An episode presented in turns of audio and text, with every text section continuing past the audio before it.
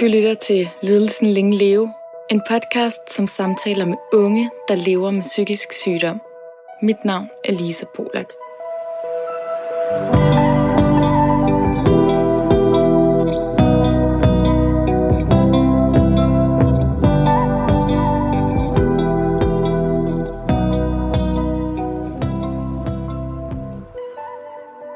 Hej og velkommen til Lidelsen Længe Leve.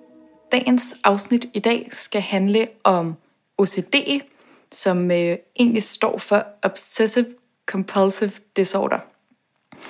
Og øh, sagt på dansk kan man sige tvangstanker og tvangshandlinger. Og jeg har været så heldig at få dig, Anna Sofie, hjem her i dag. Ja, Vil du lige øh, præsentere dig selv? ja. Øhm, tak fordi jeg måtte være med. Øhm, jeg hedder anne Sofie, og jeg er 23 år gammel og øhm, studerer øh, journalistik på Roskilde Universitet, hvor jeg lige har afleveret min bachelor her for et par dage siden. Øhm, og så bor jeg med min kæreste i en lejlighed i Hellerup. Dejligt. Har du nogle øh, hobbyer eller noget, der virkelig kendetegner dig?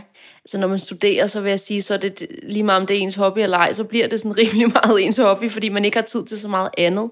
Øh, men jeg har en kæreste, som er i restaurationsbranchen, øh, så, øh, så, så vi kan godt lide at gå ud og spise og, og drikke noget dejlig vin. Og, så det er sådan det, vi... Øh, Ja, og du, du deler det også på din Instagram nogle gange, har jeg set.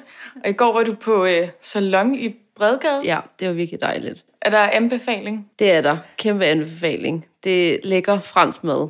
Super hyggeligt. Og nu er restauranterne jo åbnet op igen, så nu har man lidt, øh, lidt at indhente på en eller anden måde. Ikke? Jeg synes bare, det hyggelig måde også at være sammen på, og hvis man ikke har set hinanden så meget, fordi man har meget med skole og arbejde, så synes jeg bare, det er en hyggelig måde at være sammen på. Ja, så enig. Jeg elsker også at gå ud og spise. Ja. Øhm, men jeg synes, at vi skal øh, give os i kast med øh, OCD'en her. Og øh, jeg har jo forklaret det meget sådan fagfagligt, hvad, hvad det betyder. Men øh, vil du ikke sige, hvad OCD betyder for dig? Jo, altså man kan sige, OCD betyder for mig også den sådan mere, øh, øh, hvad hedder det, sådan termen, den mere sådan faglige term for det. Altså det, det, det er jo, at du har nogle tvangstanker, som udmyndter sig i nogle tvangshandlinger. Øhm, og det, det er også det, det er for mig, kan man sige. Øhm, det er, at jeg simpelthen har nogle tvangstanker, som jeg så kun kan tøjle på den måde, at jeg laver nogle tvangshandlinger efter dem. Så man kan sige på den måde, en tvangstanke for mig kunne være, at øh, om har jeg slukket det her selvom jeg har tjekket det en million gange. Men så er tvangstanken, ligesom når jeg ligger inde i min seng, er det, har jeg slukket stearinlyset? Hvor tvangshandlingen så er, at jeg bliver ved med at gå ud og, og kigge. Så man kan sige, hvis den kunne stoppe for tvangstanken, så kunne det være super fint. Det her er det sted, hvor jeg drømmer om at komme hen, men ofte vil det udmønte sig i nogle tvangs handlinger, som ligesom, du bliver nødt til at handle på de her tvangstanker. Altså, du kan ikke slappe af, før du får det tjekket på en eller anden måde. Øhm, Men går det helt derud, hvor man, hvis man så kigger på stearinlyset, og det er slukket, kunne man så tænke sådan, er det slukket, eller kigger jeg forkert, eller at, kører den ikke så langt, tanken? altså, det, det er så mærkeligt for mig at sige, fordi jeg kan jo stå og stige på det her stearinlys, altså til evig tid, og stadig, jeg kan jo se, det er slukket, og det er også derfor, det lyder helt altså off. Jeg kan jo se, stearinlyset er slukket. Men, men det, altså jeg kan, jeg kan seriøst stadig blive i tvivl, om det er slukket. Ja. Altså jeg kan se, det er slukket, og jeg kan ikke forklare, hvorfor. Og, og det er svært for folk at, at forstå, Jamen, du kan jo se, det er slukket, kan folk finde på at sige til mig sådan, nej. Så den måde, jeg har, har fundet ud af, jeg kan få ro på, som egentlig ikke er den, den bedste ting, hvis du spørger min psykolog, det er ligesom at få, øh, for eksempel få min kæreste ud og tjekke. Okay, jamen er stearinlyset slukket? Det er det. Og så er det som om, jamen, hvis han bare siger til mig, at det er slukket, jamen, så er der ingen problemer, så sover jeg som en baby. Altså det er det der med, at det ikke er op til mig selv. Ja. Og det er jo, øh, altså det er, jo- det er jo fint nok lige nu, men det er jo lidt som at tisse i bukserne, det her med, at, at, at, at altså, tisse i bukserne for at holde sig varm. Det er en meget kortvarig løsning, for du kan jo ikke få andre til at tjekke alting for dig. Jeg bliver jo på en eller anden måde nødt til at arbejde med at kunne tjekke det selv og stole ja. på det. Så det er, jo, det er jo det, jeg arbejder allermest med lige nu. Men hvis det virkelig brænder på, øh, forkert ordvalg, men hvis det, hvis det virkelig er sådan der, jeg kan bare ikke gå ind og sove, før at jeg, altså, jeg, jeg, nu er klokken mange, nu har jeg stået her en halv time, så bliver jeg nødt til at få en ud og kigge på det. Og der, der kan du så sætte et punktum lige for nu i den tvangstanke. Fuldstændig. Og det er så mærkeligt. Det, det, det er sådan, det, jeg stoler ikke på mig selv. Det er virkelig sådan, der er andre, der skal sige det sådan, er det slukket godt? Ja, ja, godt. Så behøver jeg ikke engang gå ud og kigge på det. Altså, så kan jeg ligge ind i seng og være sådan, hov, vil du lige slukke sterinlyset ind i stuen? Jeg behøver slet ikke gå ud og kigge. Hvis han er sådan, ja, det har jeg slukket. Og jeg tror, det er sådan en blanding af, øh, jeg ikke stoler på mig selv, men også en blanding af, så er det ikke mit ansvar, hvis der sker noget på en eller anden måde. Kan du fortælle om nogle af de andre tvangstanker eller handlinger? Øh, det er jeg lidt nysgerrig på. Ja. Øh, jeg, sådan, jeg, man kan sige, det er, at jeg har haft OCD faktisk, eller noget, der minder om så længe, som jeg kan huske, og da jeg var sådan en, en 14, 13, 14 år, der var det meget sådan noget med, at jeg skulle filme, når glattejernet blev trukket ud af stik, eller filme, når ovnen var slukket, og sådan, sådan nogle øh, lidt mindre ting, som jeg stadig også har i dag. Og nu kan du skulle det filme det for at kunne tjekke, at det var gjort, når du var gået ud af døren? Ja, og det sjove er jo, at du så aldrig, jeg har aldrig nogensinde set nogle af de film, eller jeg har aldrig nogensinde kigget på nogle af de billeder, men det er som om, hvis jeg ved, om nu har jeg taget et billede af, at, eller en video af, at glattejernet er blevet hævet af stik, jamen så, så har jeg ligesom en eller anden form for dokumentation, så er det ligesom, hvis der er en anden, der har kigget på det for mig. Øh, og hvis det nu skulle ske, at jeg virkelig blev i tvivl, så kunne jeg jo lige gå tilbage og kigge, ikke? Men, men det var sådan, det, det startede, øh, og det har jeg egentlig bare tænkt, jamen, sådan er jeg, og det, du ved, det, så tjekker jeg lidt ekstra. Selvfølgelig var det lidt irriterende, det tog mig lidt længere tid at komme ud af døren, men så er jeg sådan en, der aldrig glemmer at slukke et glatjern, og det er jo måske også meget godt. Øhm, og så her i min, øh, ja, senere, øhm, sådan noget slut teenager, start 20'er, så, øhm, så blev det til lidt øh, større ting også, som var sådan mere, øh, jeg, jeg kalder det lidt rationelle og irrationelle ting, hvor det er rationelle, altså det er jo helt rationelt at være bange for, at man har glemt at slukke sterinlys. Det er fair nok, det kan alle kende, håber jeg. Og selvfølgelig tjekker jeg det lidt flere gange end andre folk, men man kan sige, det er, sådan, det, det er en okay tanke at have på en eller anden måde. Den er sådan meget normal. Men så i min senere teenage, start 20 år, så begyndte det at være sådan lidt mere irrationelle tvangstanker, jeg havde. Øhm, og det var der, hvor jeg virkelig øh, kunne, kunne mærke, at nu, øh, nu, nu tog det overhånd på en eller anden måde. Jeg har også prøvet at dele lidt op i ting, jeg kan leve med, ting, jeg ikke kan leve med, hvor man kan sige det her med, at jeg tjekker, om sterinlysene er slukket om aftenen, og det tager mig lidt længere tid at komme ud af døren. Man kan sige, det kan jeg godt leve med. Så er der så de irrationelle ting, som jeg stadig kæmper med nu, som man kan sige, det, det kan jeg simpelthen ikke leve med. Hvad, hvad er det for nogle irrationelle ting? Jamen, øhm, det startede egentlig for nogle år siden, der er sådan en kon- konkret, det var ikke det første eksempel, men sådan et konkret eksempel, det var, at jeg var til en øh, fest med min kæreste, øh, og står ude i en gang på et tidspunkt i den her lejlighed, og min kæreste er, står faktisk lige ved siden af mig, tror jeg, og så går han lidt ind i stuen, jeg står ude i gang og snakker med en fyr, sådan lidt uh, small talk til en fest, hvad laver du, når han laver det, hvad laver du, hvad laver det, og sådan, jeg følte måske, at han ikke rigtig sådan vidste, at jeg havde en kæreste. Jeg var ligesom kommet med min kæreste, det var min kærestes venner, men i hvert fald, jeg kunne sådan mærke, at han begyndte at sådan gå lidt tættere på mig, og jeg var sådan, okay, øh, du ved, ligger han an på mig? Færre nok. Jeg går, så jeg gik ind i stuen. Og så var det faktisk sådan om aftenen, og næste morgen, der var jeg sådan, jeg tror, jeg kyssede med ham. Jeg, jeg har været der utro. Det er jeg fandme ked af. Og du ved, ringede til mine forældre og var sådan, jeg tror, jeg har været Gustav utro, og hvad skal jeg gøre, det ene og det andet, hvor han var sådan der, men jeg har jo været ved siden af dig hele tiden. Så selvfølgelig har du ikke været med utro. Men det var simpelthen, jeg kunne næsten ikke kende forskel på virkelighed og fantasi. Nej. Altså jeg var sådan, jeg, jeg kan reelt set ikke, jeg, jeg har faktisk tit tænkt på, hvis man satte mig med sådan en løgndetektor, og man spurgte mig for eksempel i den situation, har du været Gustav utro? Så jeg har tit tænkt, den så vil sige, at du lyver, fordi at jeg har... Altså... Jeg tror, at den vil så kunne mærke, at du blev så varm i kroppen, det det. som om du var skyldig, ja. og hjertet vil slå og på den ja. måde. Men, altså... men det er jo det, der er med tvangstanker, at man kan jo, man psyker jo sig selv, kalder ja. jeg det. Ja. Så man kan komme helt derop, hvor man er sådan, jeg kan ikke mere stå inden for om, om jeg kunne finde på at gøre det her. Altså, jeg, der skal være en, der hele tiden holder øje med mig, fordi hvad hvis jeg gjorde noget, og jeg så havde glemt det, men jeg ja. alligevel har gjort det. Ja.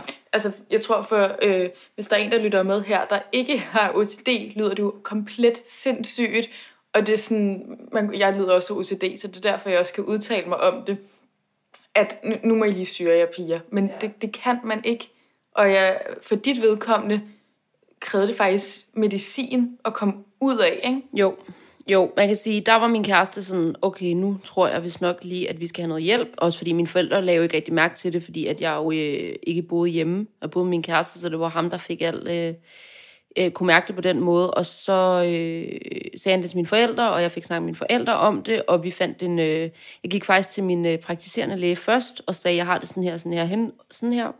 Han sagde, du har OCD, her har du en liste med psykologer, her har du en liste med psykiater, du skal nok til begge dele, fordi jeg vil råde dig til, at du måske også kan noget medicin, og det er jo, psykologen er jo sådan mere øh, ja, terapi i form af, man, man taler, hvor at psykiateren ligesom kan, øh, kan give dig noget medicin og følge den udvikling i, hvordan medicin hjælper, og hvor meget medicin du skal have og sådan noget. Så jeg startede til, øh, til psykolog. Det var lige omkring sommeren 19, for to år siden, hvor jeg så også startede til en, øh, en psykiater. Øhm, og allerede efter jeg havde gået hos min psykolog øh, kort tid, var hun sådan, hvis vi skal arbejde med dig, så er vi nødt til, at du får noget medicin. Fordi hvis det er så slemt hver gang, hvis du hele tiden, hver gang du kommer, har en eller anden øh, presserende ting, vi bliver nødt til at snakke om, så kommer vi aldrig i dybden med det, der virkelig tæller. Så du bliver nødt til at få noget medicin, som gør dig lidt mere rolig, så vi, så vi kan komme ind og arbejde med de sådan mere dybde, mm. dybde liggende ting. Man kan sige, at det har været så siger slemt i gåsetegn, men at din psykolog faktisk siger, jeg kan ikke bare her kognitivt eller med nogle værktøjer gå ind og hjælpe dig. Altså, der er et eller andet i hjernen, går ud fra, der så er gået lidt i hak. Ja, men jeg tror også, det er lige så meget, at hvis vi skulle bruge... Jeg startede med at gå der en gang om ugen, øh, og hvis vi skulle bruge en time om ugen, hver gang med, at jeg kommer ind, og hun spørger, hvordan det er gået siden sidst. Jamen, nu skal du høre, jeg havde den vildeste tvangstanke her i går om det her.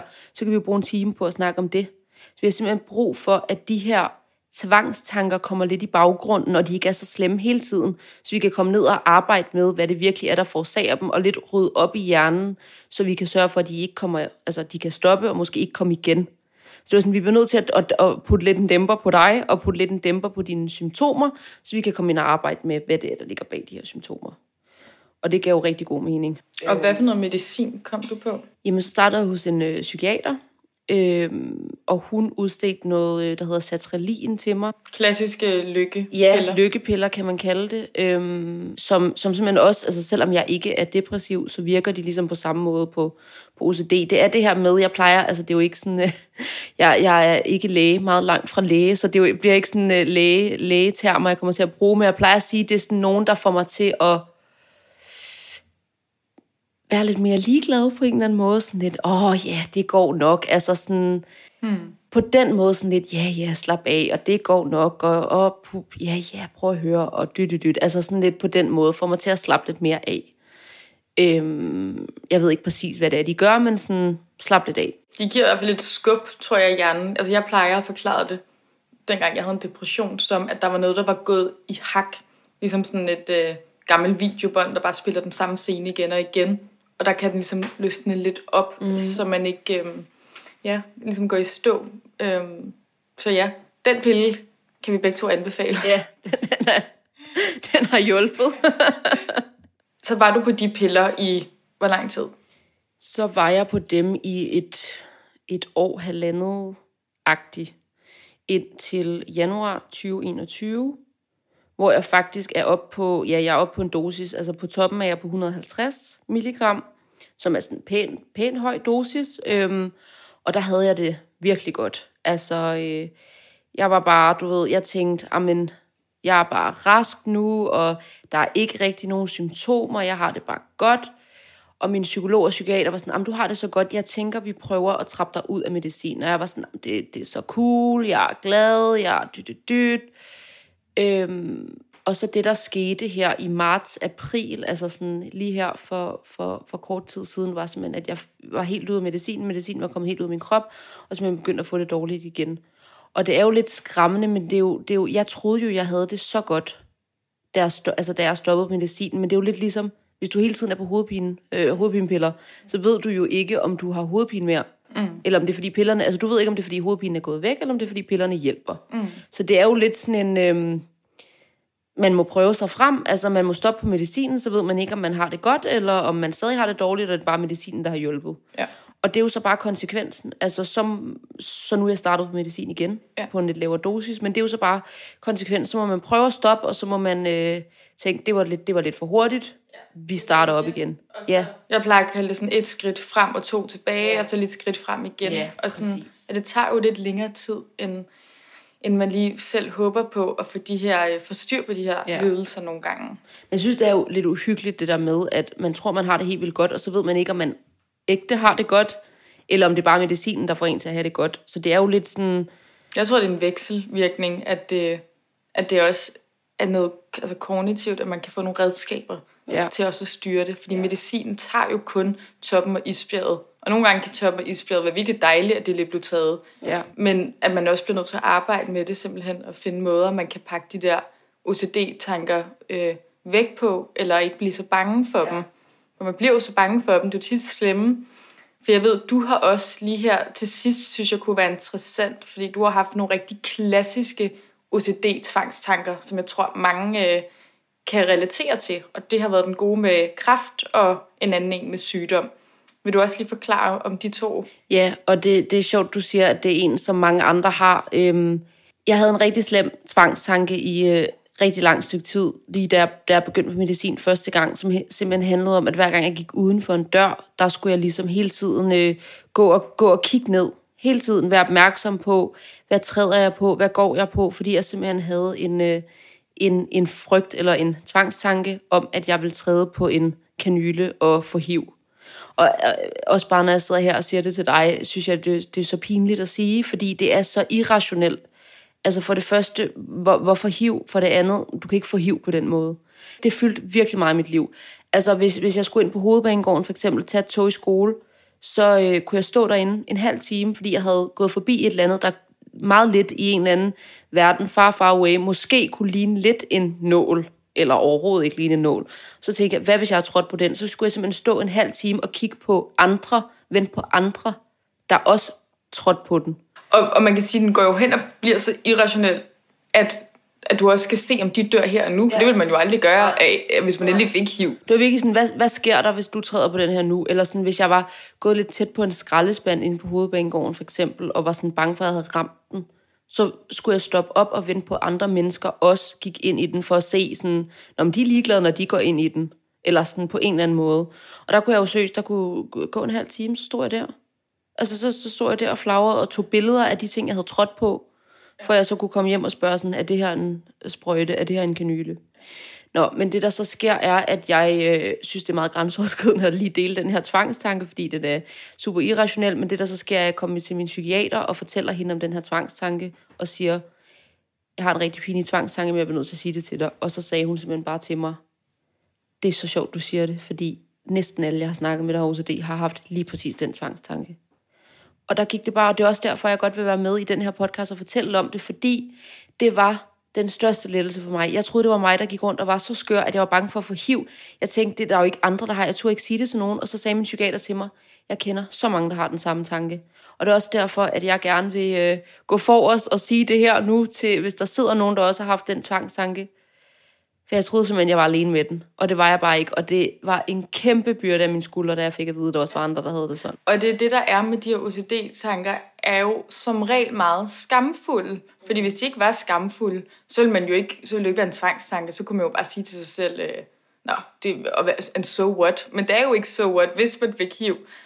Så øh, jeg håber, at nogen her øh, i det første el ledelsen er blevet lidt klogere på, hvad OCD er, og øh, hvor far out de her øh, tanker kan være, men også at øh, der kan være hjælp at hente.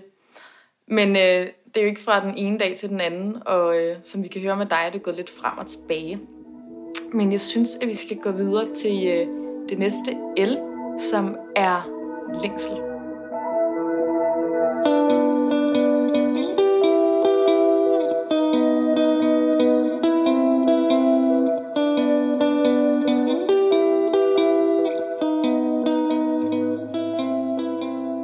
Anna Sofie. Øh, længsler har vi nok alle sammen mange af, men har du øh, nogle længsler, der sådan kan kobles lidt øh, sammen med din øh, OCD? Ja, det har jeg. Altså, øh, som jeg også lige sagde til dig, inden vi begyndte at optage, så lyder sådan min længsel som sådan... Altså, helt generelt er det, at jeg ikke skal leve et liv, hvor jeg er konstant bekymret. Og det lyder ikke stort, men det er virkelig det, der bedst karakteriserer OCD for mig, det er bekymring. Bekymring for alt. Hvad har jeg sagt? Hvad har jeg gjort? Hvad tænker hun, når jeg har sagt her? Hvad har jeg trådt på? Hvad, hvad har jeg spist? Hvad, altså den her bekymring, konstante bekymring. Jeg er hele tiden, jeg bruger utrolig meget energi også på at være social, være på arbejde, være i skole, fordi jeg hele tiden har antennerne ude. Hvad, hvad sker der her? Hvad gør jeg her? Hele tiden er opmærksom og det gør, at jeg simpelthen nogle gange bare har brug for at lukke mig totalt inde og bare være, øh, bare være alene rigtig længe, fordi jeg simpelthen bruger så meget energi. Og det er jo på grund af de her bekymringer, jeg hele tiden har de her bekymringer. Øhm, ja, for det er også alle mulige andre bekymringer, som øh, vi ikke lige har fortalt om, du også har, ikke?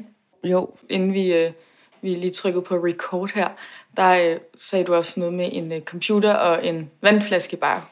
Jamen det, ja, og det, det, det, ja, det er den her konstante opmærksomhed omkring mig selv. Altså, hvis jeg stiller det her vandglas her, og min telefon ligger her, altså hele tiden være opmærksom på ikke at vælte vandglasset. Ikke? Jeg er ikke typen, der lige kommer til at smække et vandglas over, fordi jeg er så opmærksom på hele tiden. Altså, som jeg også lige fortalte dig, så øhm, kan jeg ikke have en vandflaske i en taske, hvis min computer ligger i min taske. Så det der med hele tiden at afveje, hvad har jeg i min taske lige nu? Kan min computer komme ned? Kan min telefon komme ned i tasken? Mine nøgler ligger der. Hele tiden, hele tiden, hele tiden, hele tiden være opmærksom på, hvad sker der rundt om mig? Hvad... Og det, det er bare virkelig slidsomt.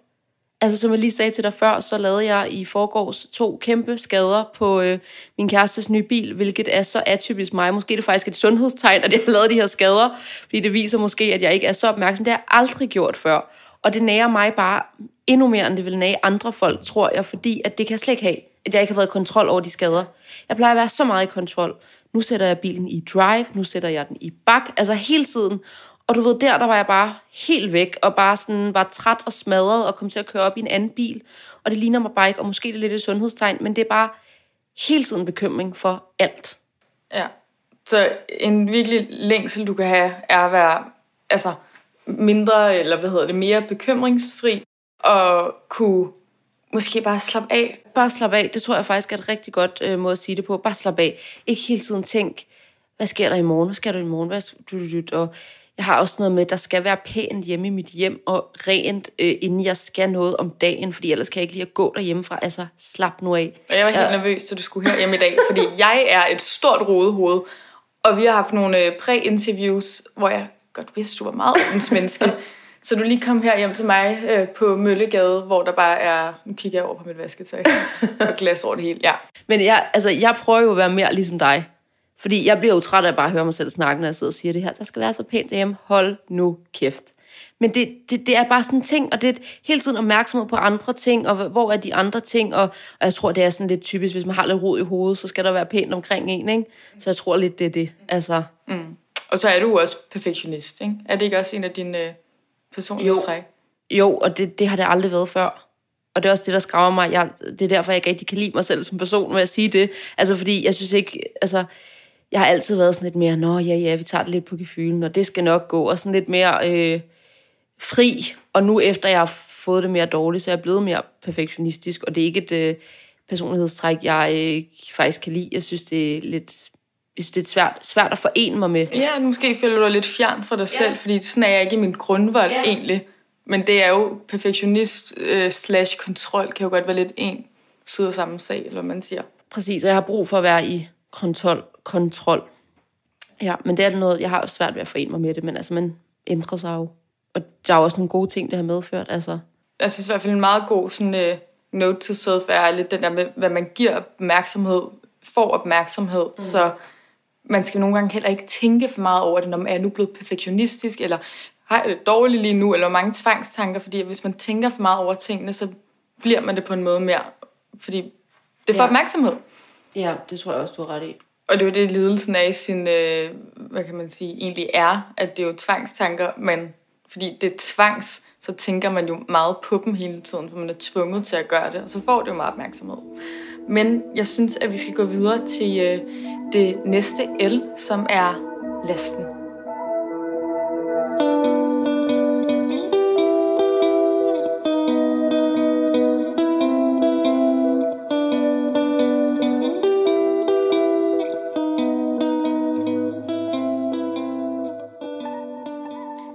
Ja, nu kan jeg se, da jeg skrev de her noter, jeg sidder foran mig, der kan jeg godt se, at jeg havde det lidt bedre, end jeg har lige nu. der står bare, at øh, jeg bruger lidt længere tid på at komme ud af døren end mange andre, fordi jeg lige har nogle ting, jeg skal øh, tjekke, inden jeg går. Jeg vil sige, øh, hvis, hvis bare det var så vel. Øh, som jeg også lige nævnte før, så har jeg fået det en, en del øh, dårligere, så det her med, at jeg bare lige skal tjekke nogle ting, inden jeg går ud af døren, det er nok det, det mindste af det. Øh, ja, vi har jo været lidt inde på det, men det er jo simpelthen de her øh, tvangstanker, der meget går igen med, hvad jeg har, øh, hvad har jeg gjort forkert, og ej, hvor er du forkert, og du har helt sikkert været din kæreste utro. Fordi... Altså skyld kan man kode det ned ja, til. Ja, og det, du kan lidt kode det hele ind til det samme, det her med, at jeg ikke er sikker på, at jeg ikke kan stole på mig selv omkring det her med, om jeg har slukket sterinlyset det er jo lidt det samme som, at jeg har helt sikkert været min kæreste utro, fordi sådan en type er jeg.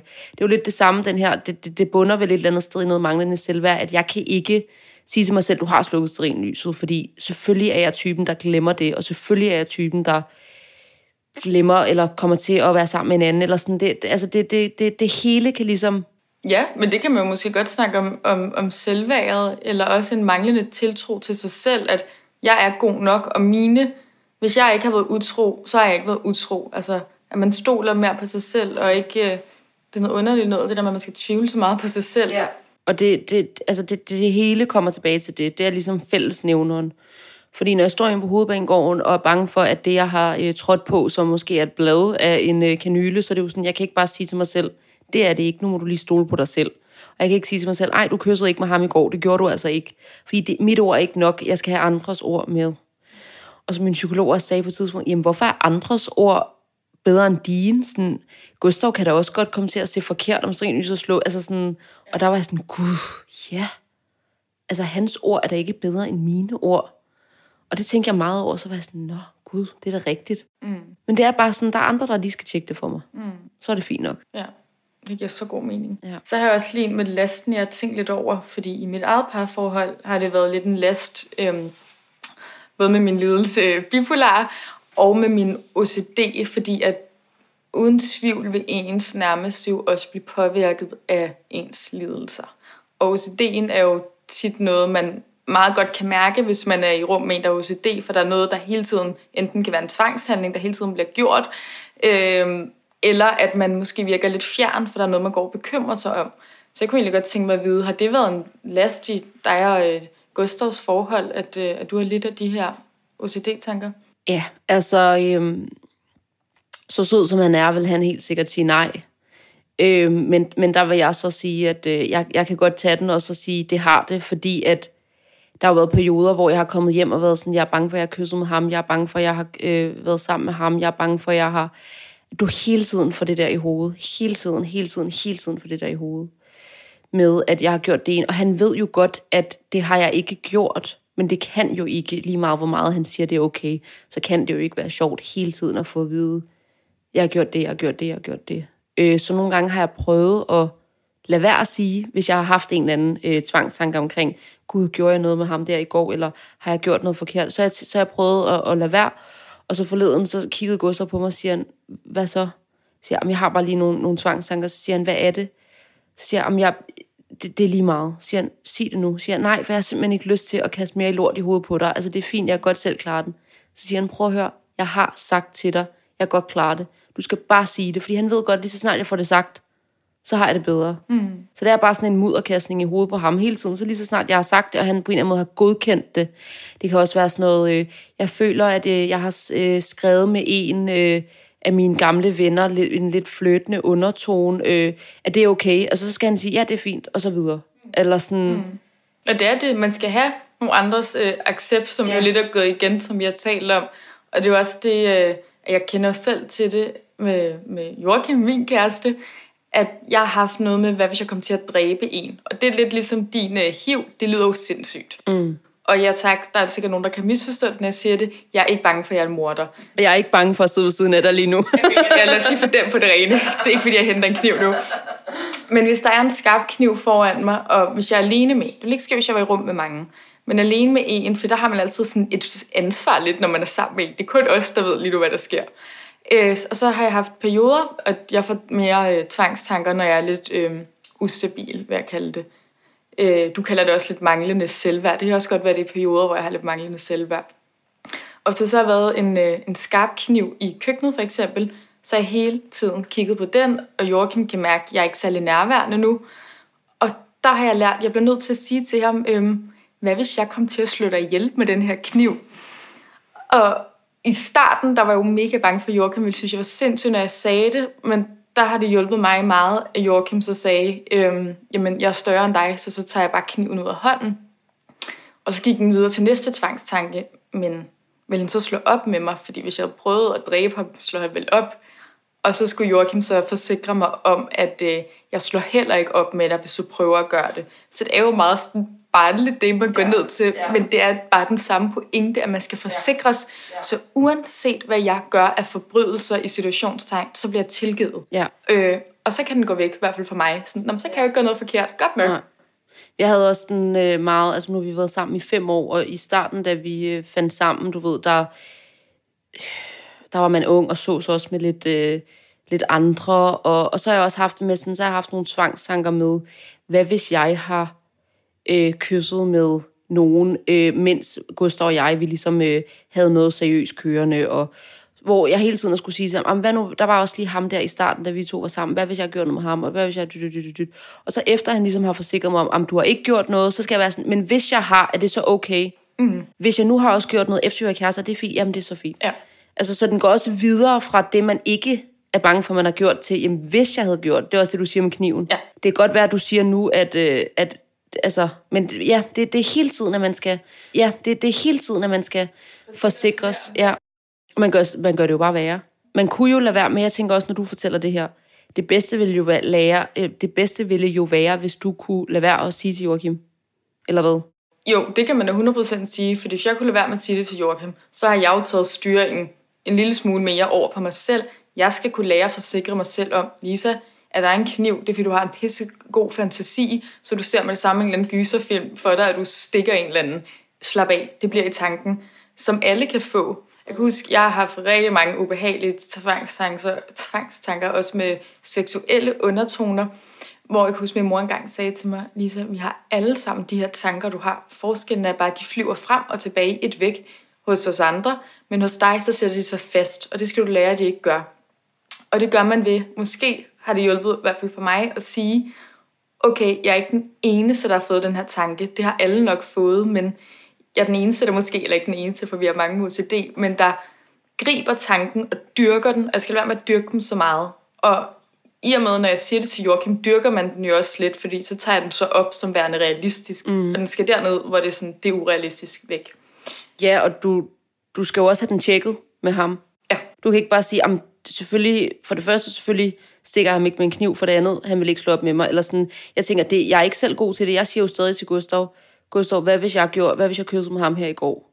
Jamen, det har du ikke gjort, men hvad hvis jeg gjorde, er det så okay? Ja, det er okay. Der tisser jeg også i bukserne for at holde mig varm. Ja. Altså, det er, jo en, øh, det er jo en kortvarig løsning. Ja. Det er i hvert fald det, jeg arbejder selv på, at man skal lære at kunne klappe den af med sig selv, og være sådan, det har du ikke gjort, du behøver ikke sige det, bum videre. Ja. Jeg synes, at vi skal gå videre til det øh, næste L, som er livet.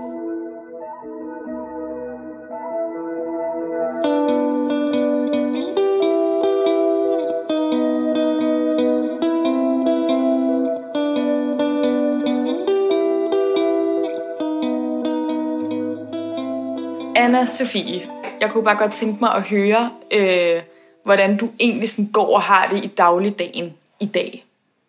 Ja, øhm, ikke sådan øh, særlig godt faktisk. Øhm, som jeg nævnte tidligere, så troede jeg, at øh, jeg havde fået det rigtig godt igen i januar, efter at have været på medicin i, øh, i, i halvandet år, og faktisk startet på medicin igen nu. Øh, for jeg kunne mærke, at jeg, jeg var bare ikke lige helt færdig. Øhm, så jeg har stadig nogle af de her tvangstanker, der kommer op øh, med sådan noget, hvad gjorde jeg i starten af mig og Gustavs forhold? Sådan noget ind og finde beskeder med folk, jeg har skrevet med for fem år siden. I starten, da Gustav og jeg lærte hinanden at kende sådan, hvilken dato er det, vi skrev det, og jeg blev kæreste med Gustav den dato, har jeg gjort noget efter vi blev Altså sådan nogle ting, som virkelig øh, tynger mig, som, som er meget hårdt, og jeg finder hele tiden noget, jamen, så kan jeg klappe den tanke af, så kommer der en ny. Der vil jeg sige, der er jo to ting i det. Et, at du har gået ud af medicinen, Så derfor, naturligvis er det begyndt at komme tilbage nu. Og derudover ved jeg også, at du har et mega stressende liv. Altså du læser journalistik, og det har krævet meget af dig. At, kan man koble det sammen med, at det er også fordi, du har haft en stresset periode. Tvangstankerne er jo også en måde at få kontrol over det. I min lille indre stress, jeg har i kroppen, så ved jeg, at jeg skal tjekke gamle beskeder, fordi så kan jeg få min dårligdom i kroppen ud på den her ja. tanke. Helt sikkert, men øh, nu har jeg lige været inde i meget intenst bachelor-skriveri, og der oplevede, som jeg lige er kommet ud af her for et par dage siden, og der oplevede jeg faktisk, at det var en meget stressende periode, og der oplevede jeg faktisk, at jeg næsten ikke havde nogen tvangstanker, fordi jeg havde simpelthen ikke tid til at tænke dem. Så det var faktisk et positivt. Altså, for jeg har jo altid tænkt, når jeg har virkelig travlt, så kommer de her tvangstanker, og så, fordi så er alt lidt kaos. Men der oplevede jeg faktisk, at, øh, at når jeg har travlt, så, øh, så giver jeg dem mindre tid. Og det tror jeg også er en god læring til mig selv, fordi jeg er meget god til at være sådan, at jeg skal ikke have travlt, og jeg har brug for tid til mig selv, for jeg skal have det godt og dyt, dyt, dyt. Men der tror jeg faktisk at jeg har lært, at hvis jeg laver flere ting, så er der jo selvfølgelig mindre tid til de her tvangstanker kan komme op. Ja. Når du laver mange ting, er du også mere eksponeret for, at der kan komme, altså hvis jeg slet ikke går uden for en dør, så kan der jo ikke rigtig komme nogen tvangstanker, kan man sige. Fordi så kan jeg ikke være bange for, at jeg har trådt på noget. Jeg kan ikke have kysset med en anden til en eller anden fest, hvis man bare ikke går til fest. Og det var lidt sådan en taktik, jeg havde for, øh, altså, som jeg har haft de sidste to-tre år med, jamen, hvis jeg bare ikke laver noget, så er der ikke nogen tvangstanker. Og det har jeg lidt fundet ud af nu, det holder måske heller ikke helt i længden. Og der er jeg faktisk lidt ved at lære, at hvis jeg laver mange ting, så bliver jeg også eksponeret for mere, men at jeg heller ikke har så meget tid til at gå ind i dem. Hvis man bare ligger derhjemme en hel dag, så hvad skal man ellers lave ind og gå ind i alle sine dejlige tvangstanker? Ja, det synes jeg faktisk rigtig godt. Jeg kunne huske, at jeg var en lille pige, og man havde meget lang øh, ferie, sommerferie. Der fik jeg rigtig mange tvangstanker, fordi nu kunne man dyrke rigtig meget sig selv, og man havde ikke lige nogen øh, venindeaftaler hver dag, og man gik ikke i skole, så, så det giver faktisk god mening. Det kan jeg godt se, at øh, man skal også passe på med at, at være for meget sig selv og dyrke. Øh. Jeg har jo hele tiden troet, at det har det, der har været min redning, det er at bare ikke være eksponeret, bare være derhjemme, så var der ikke noget far på færre, og det gør det faktisk bare være. Så jeg, og det er lige noget, jeg altså ved at lære nu her, as we speak-agtigt, at det her med, at jeg faktisk har haft det godt med at være inde i den her meget stressede periode. Så man lærer jo hele tiden noget, noget nyt. Og for at opsummere, jeg synes, det er meget fint, det du siger her med, hvordan går livet i dag, at det går sgu ikke så godt. Fordi, altså med din OCD, jeg ved, mange andre ting går godt i dit liv. Men det der med, at man kan godt have perioder, hvor det går rigtig godt, og så kommer man lidt tilbage igen til, det går lidt dårligt, at tingene er jo ikke så sort-hvid, at enten så er du dårlig, og så bliver du kureret, og så er du rask. Det vil ofte gå lidt frem og tilbage. Øhm, og jeg har oplevet mange, der gerne vil være med i det her program, de kan rigtig godt lide at fortælle om den gang det hele var dårligt, og nu skal du høre, hvor godt det går i dag. Fordi vi har en eller anden forventning om, at det skal være det der Øh, American øh, uh, Story Love film, og de lød lykkeligt til deres dages ende, og nu er det godt. Men sådan er virkeligheden jo ikke. Altså, det er nok noget, man skal leve altid med øh, vores lidelser, og så skal man lære at kunne kontrollere dem lidt bedre. Men øh, anna Sofie, jeg synes, at øh, vi bevæger os lidt hen imod øh, læringerne nu.